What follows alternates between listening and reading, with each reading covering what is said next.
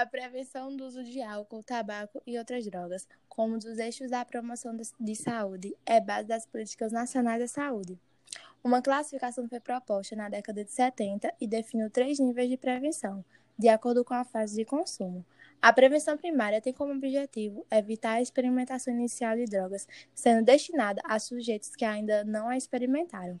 A prevenção secundária é destinada a sujeitos que já utilizaram e que fazem um uso ocasional de drogas, a fim de evitar que esse uso se torne abusivo e problemático. Por fim, a prevenção terciária é dirigida a usuários que já apresentaram uso problemático. Neste caso, a intervenção preventiva é a indicação de tratamentos profissionais.